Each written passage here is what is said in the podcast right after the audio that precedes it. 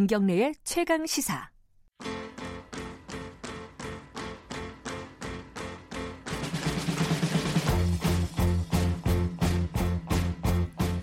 네, 김경래 최강시사 3부 시작합니다. 우리 사회의 중요한 이슈를 진보의 시각으로 들여다보는 진보의 향기 시간이고요.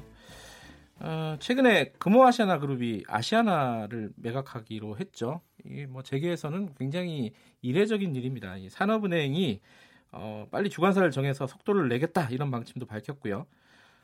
가만히 생각해 보면요, 최근에 산업은행의 어떤 역할이나 위상이 예전하고 좀 달라지는 분위기입니다. 이게 어떤 의미를 가지는지 좀 살펴볼 필요가 있겠습니다. 김기식 더미래연구소 정책위원장 나와 계십니다. 안녕하세요. 예, 안녕하세요.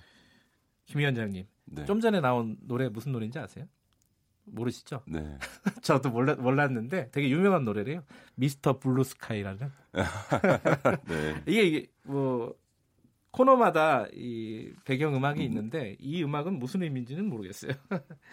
자, 오늘은 어 산업은행 얘기를 좀 할 텐데 일단 아시아나 얘기부터 출발을 해보죠. 이 아시아나 매, 아시아나 항공을 매각하게 된 뭐 근본적인 뭐 배경이라고 할까요? 이거부터 좀 짚어보죠. 예, 사실은 아시아나 항공이 그 자체를 놓고 보면 그 네. 그다지 그렇게 뭐 크게 이익은 나는지 않지만 네. 회사가 뭐 위기적인 상황에 있느냐 그건 아니었던 거죠. 그러니까 오히려 아시아나 항공이 지금 이제 매각되는 이런 상황까지 오게 된 거는 어, 금호그룹이 그 박상구 회장이 아, 과거 이제 그 워크아웃에 들어갔다가 그룹을 되찾아간 다음에 어, 소위 금호그룹을 복원하겠다라고 하면서 무리하게 확장 경영을 네. 하면서 어, 거기에 이제 소위 아시아나가 부정적 영향을 받아서 아시아나의 어떤 어, 이, 제, 이 부실이 네. 이제 쌓이게 된 거죠. 이제 네. 그런 점에서 보면 금호그룹의 문제가 아시아나 항공의 문제로 이렇게 예, 전이된 측면이 있다고 보여지고요. 예. 가장 직접적인 계기는 어, 이번에 이제 그 주주총회를 앞두고 어, 회계법인에서 그 마일리지 항공사 마일리지 정판지 않습니까? 예. 그거와 관련해서 회계 처리상 이제 부채로 더 인식해줘야 된다. 그렇게 되면 이제 아시아나 항공이 2018년도에 어, 이익이 줄어들게 되는데 그거를 회사에서 못 하겠다고 어, 버티는 바람에 회계법인에서 한정 의견을 내버린 거거든요. 그러니까 음. 그, 러다 보니까 이제 시장에서의 확 이 그 아시아나의 재무 상태에 대한 어, 불신이 생겨버리고 그렇게 되니까 아시아나가 주로 자금 조달을 회사채를 어, 발행을 통해서 해왔는데 그 회사채를 어, 그 발행할 수 없는 이런 상황으로 몰리게 되니까 이제 어, 이달 말이면 이대로 두면 그냥 거의 부도가 나는 이런 음. 상황까지 음. 몰리게 됐던 거죠. 그 회계 한정감사 의견 같은 게 예전에도 이렇게 과감하게 내렸나요? 그 기업 대기업에 대해서? 아, 그렇지 않습니다. 사실은 그 자본주의 사회에 있어서 자본 시장을 버티는 큰 두 축의 하나는 회계 감사의 투명성. 네. 그러니까 뭐 일반 투자자들이 알 수가 없으니까 그러니까요. 외부 네. 회감 회계법인이 들어가서 그 회사의 재무 상태를 봐줬을 때 그 외부 감사인의 감사 보고서가 믿을만 해야 된다라고 하는 게 제일 중요하고요. 네. 두 번째가 신용 평가의 객관성이거든요. 이 회사의 신용 등급이 어느 정도다라고 음. 하는 걸 평가해주는 신용 평가 회사의 신용 등급 그 rating 그러니까 매겨주는 게 객관적으로 신뢰할 만해야 된다라고 얘기를 하는데 사실은 네. 우리나라는 뭐 수많은 재벌 기업들의 분식회계 사건이 날 만큼 네. 어 이 분식회계들이 많이 자행이 됐는데 그거에 대해서 외부 회계법인들이 다 눈 감아줬기 때문에 꼭 분식회계 사건이 나면 회계법인이 같이 형사처벌을 받는 일들이 반복된 거죠. 근데 이제 최근에 이제 특히 그 문재인 정부 들어서고 나서 이런 어떤 회계 부분에 있어서의 원칙들을 강조하기 시작하면서 회계법인에서도 이제 더 이상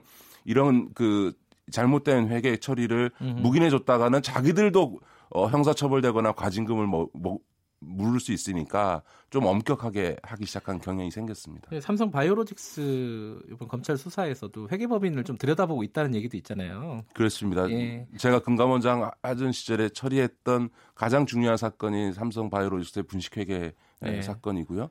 지금 검찰이 수사를 하고 있고 아마 기소해서 저는 형사처벌 될 거라고 봅니다만 그 과정에서도 회계법인이 적절하게 역할을 했냐라고 하는 네. 부분에 있어서는 상당히 문제가 있고 그 점에 대해서는 또 지금 검찰 수사를 하고 그러니까 있죠. 그런 것들의 영향으로 회계법인들이 야 이거 똑바로 안 하면 앞으로 어떻게 될지 모르겠다 이렇게 좀 생각하고 있는 것도 있지 않을까. 그렇습니다. 대우조선 네. 해양의 경우에도 그 당시에 음. 분식회계 과정에 있어서 회계법인이 어, 관계자가 형사처벌을 받았습니다. 이제 예. 그런 점에서는 이제 회계법인들도 이제 적당히 눈 감아줬다가는 뭐 자기들 스스로가 지금 그 처벌 당하게 생겼으니까 예. 점점 엄격하게 갈 거고 그게 아마 우리나라 기업 경영에 상당한 영향을 주지 않을까 싶습니다. 그런데 어쨌든 이번에 아시아나가 매각이 되는 과정에서 박상구 회장이 네. 끝까지 버텼잖아요, 사실은. 네. 버티려고 했었죠. 네, 버티려고 네, 네. 했는데 산업은행이 그럼 이걸 어떻게 받아줄까 좀 이렇게 어, 궁금했어요. 근데 이렇게 어, 야 아시아나 결국은 아시아나를 팔으라는 얘기잖아요. 네, 네, 네. 그렇게까지 이제 갈지는 어, 갈 수 있을까 과연 생각을 했는데 갔어요. 좀 예전과는 다르게 좀 과감한 모습 아닌가라는 생각도 약간 들어요. 그렇습니다. 지금 어, 문재인 정부 들어서고 나서 이동걸 예. 그 지금 산업은행 예. 회장이 취임한 뒤로는 어, 사실은 이 구조적 문제에 대해서 대단히 원칙과 소신을 지켜가면서 지금 과감하게 잘 처리를 하고 계시다고 보여집니다. 사실은 이제 금호의 경우에는 이번이 처음이 아니고요. 아까도 네. 말씀드렸던 것처럼 어, 금호의 경우 2011년도에 이미 한번 그 워크아웃에 들어갈 부도, 사실상 부도가 나서 네. 워크아웃에 들어갔었고요. 최근만 하더라도 어 재작년에 2017년도에 금호 타이어 매각과 관련해서도 박상고 회장이 벼랑 끝 전술을 쓴 적이 있습니다. 아하, 네. 이제, 이제 박상구 회장이 무리하게 어, 사업을 확장해 오고 또 계열사를 동원해서 어 그러다 보니까 이제 동반부실화되는 문제도 있습니다만 네. 과거에는 무리한 일을 해놓고 정치권에 예, 로비하거나 정치권과의 관계에서 이거를 수습해왔던 일들이 있는데 네. 이 정부 들어서서는 그게 안 되는 거죠. 그러니까 음. 이제 금호 타이어 인수 때도 박상구 회장의 목리라다라는 어, 이야기가 나올 만큼 마지막까지 벼랑끝 전술을 하다가 결국은 이제 어, 금호 타이어 같은 경우는 박상구 회장이 가져가지 못한 건데요. 사실은 그때의 산업은행의 경험이 있기 때문에 이번에는 네. 벼랑끝 전술이 안 통한 거죠. 그러니까 음. 어떻게 보면 지금 이 그 한정 보고서라고 하는 어떻게 보면 회계 처리상의 실무적인 문제가 아시아나라고 하는 금호그룹의 가장 큰 계열사를 매각하는 상황으로 오게 됐던 좀 어떻게 보면 어처구니 없는 이 상황 전개는 박상구 회장 스스로가 자초했다라고 음. 봐야 되겠죠. 근데 그런 생각은 들어요. 그러니까 아, 산업은행이 이제 예전에는 그렇게 많이 했잖아요. 부실 기업을 떠안아서 네. 거기다 공적 자금 막 투입하고 해서 오랫동안 갖고 있다가 나중에 뭐 재벌 다른 재벌 기업에게 특혜성으로 헐값으로 넘기고 네네네. 네, 네. 이 과정들이 좀 있지 않았습니까? 네네네. 네, 물론 이제 아시아나는 그렇게 부실한 기업은 아니다. 기업 자체로 보면은 네네네. 그런 측면에서 좀 용이한 측면은 있었겠지만은 이 최근에 연장선에서 보면 대우조선해양 그 매각 문제가 좀 있지 않습니까? 네네네. 이 문제가 좀 약간 좀 설명이 좀 필요할 것 같아요. 지금 이거를 아시아나하고 비교해 볼 때 어떤 상황인 건지. 그 아시아나는 그룹 전체 위기로부터 이제 지금 예. 그온 건데요. 사실은 대우조선 해양은 매각해야 되는 게 너무 당연한 거죠. 그러니까 예를 들어서 IMF 경제 위기 이후에 대우그룹 전체가 이제 부도가 네. 나면서 산업은행에 들어와서 산업은행이라고 하는 저 국책 그 정책금융기관이 지금 사실상 소유하고 있는 지가 20년이 되거든요. 아, 제가 아는 됐어요. 범위에서는 음.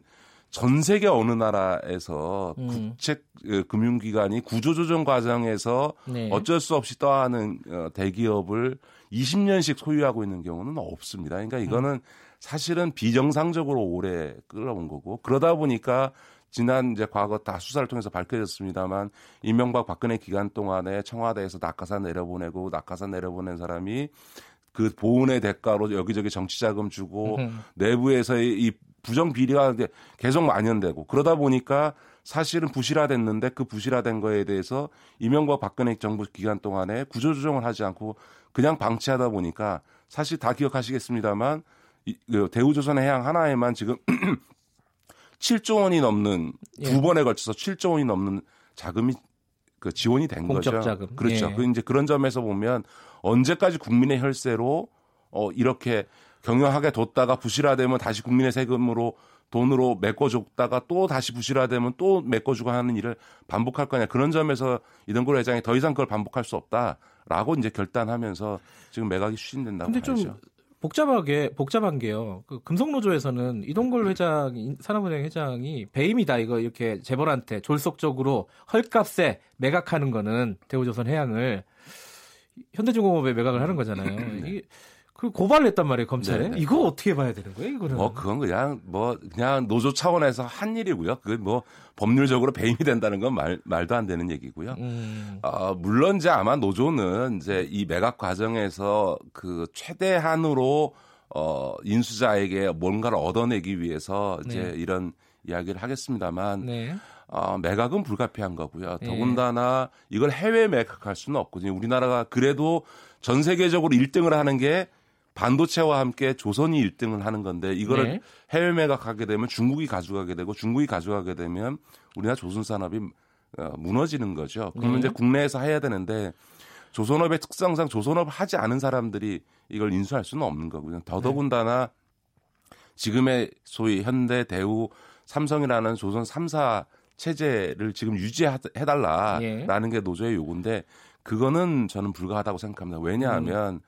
이 대우 조선업이 다 어려워진 게 해양 플랜트 저가 수주에서부터 시작돼서 예. 이 부실화되면서 난 건데 해양 플랜트를 이 저가에 수주하게 된 게 원인이 뭐냐 하면 우리나라 업체끼리 경쟁하면서 서로 아하. 가격 낮추기를 해가지고 동반 부실화된 예. 거거든요. 근데 지금 LNG 선을 지금 전 세계적으로 우리나라만 수주를 합니다. 우리나라의 기술력이 있기 때문에. 네. 근데 제값을 못 받아요. 왜 못 받냐 하면 현대, 삼성, 대우가 이걸 수주 경쟁을 하면 대우가 계속 저가로 입찰을 해가지고 가져가니까 대우의 저가 입찰로 인해서 전체가 다 저가 입찰을 할 수밖에 없는 구조로 가거든요. 그럼 음. 대우는 왜 그러냐?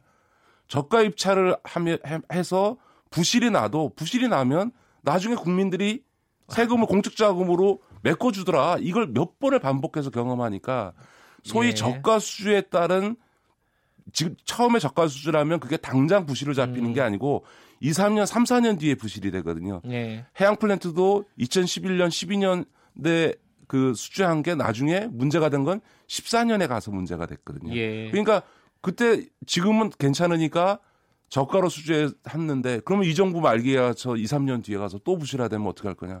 그럼 또 국민들이 망하게는 절대 못 한다. 뭐 이렇게 보는 거죠. 도덕적 해이라고 할 수 있겠네요. 그렇습니다. 그거는 예. 저는 대우조선 그러다 보니까 대우조선해양이 20년 동안 지금 산업은행 체제에 있으면서 예. 정권은 정권대로 자기 입맛에 맞는 사람 낙하산 보내주고 뒤로 챙기고 예. 이또 대우조선해양 회사 자체는 그냥 주인 없는 회사에서 저가 수주해 가면서 그냥 적당히 경영하면서 어 부실화되면 정부 국민의 공적 자금을 해결하고 이 이 그 대우조선 해양의 20년 이 예. 패턴을 반복할 수 없다는 거죠. 아, 아까 금속노조가 이동걸 회장을 배임 명의로 고소를 한 부분은 혹시 어, 반론이 있으시면 연락을 주시면 금속노조 저희들이 반영을 하도록 하겠습니다.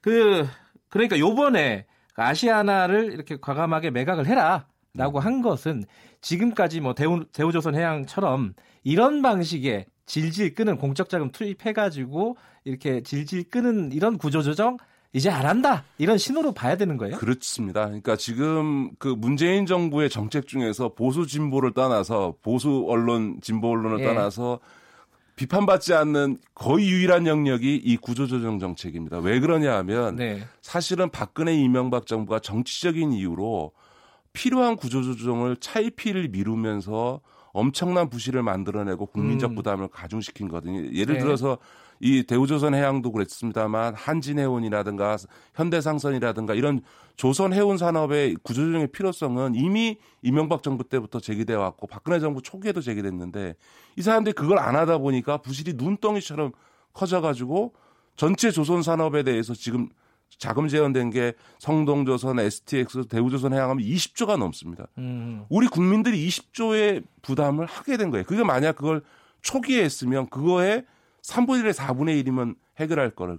그런 점에서 이명박 박근혜 정부 기간 동안에 무책임하게 방치됐던 기업 구조 조정을 문재인 정부 하에서 이동걸 회장이 지금 책임 있게 예, 처리하고 있는 것은 굉장히 잘하고 있는 것이고요.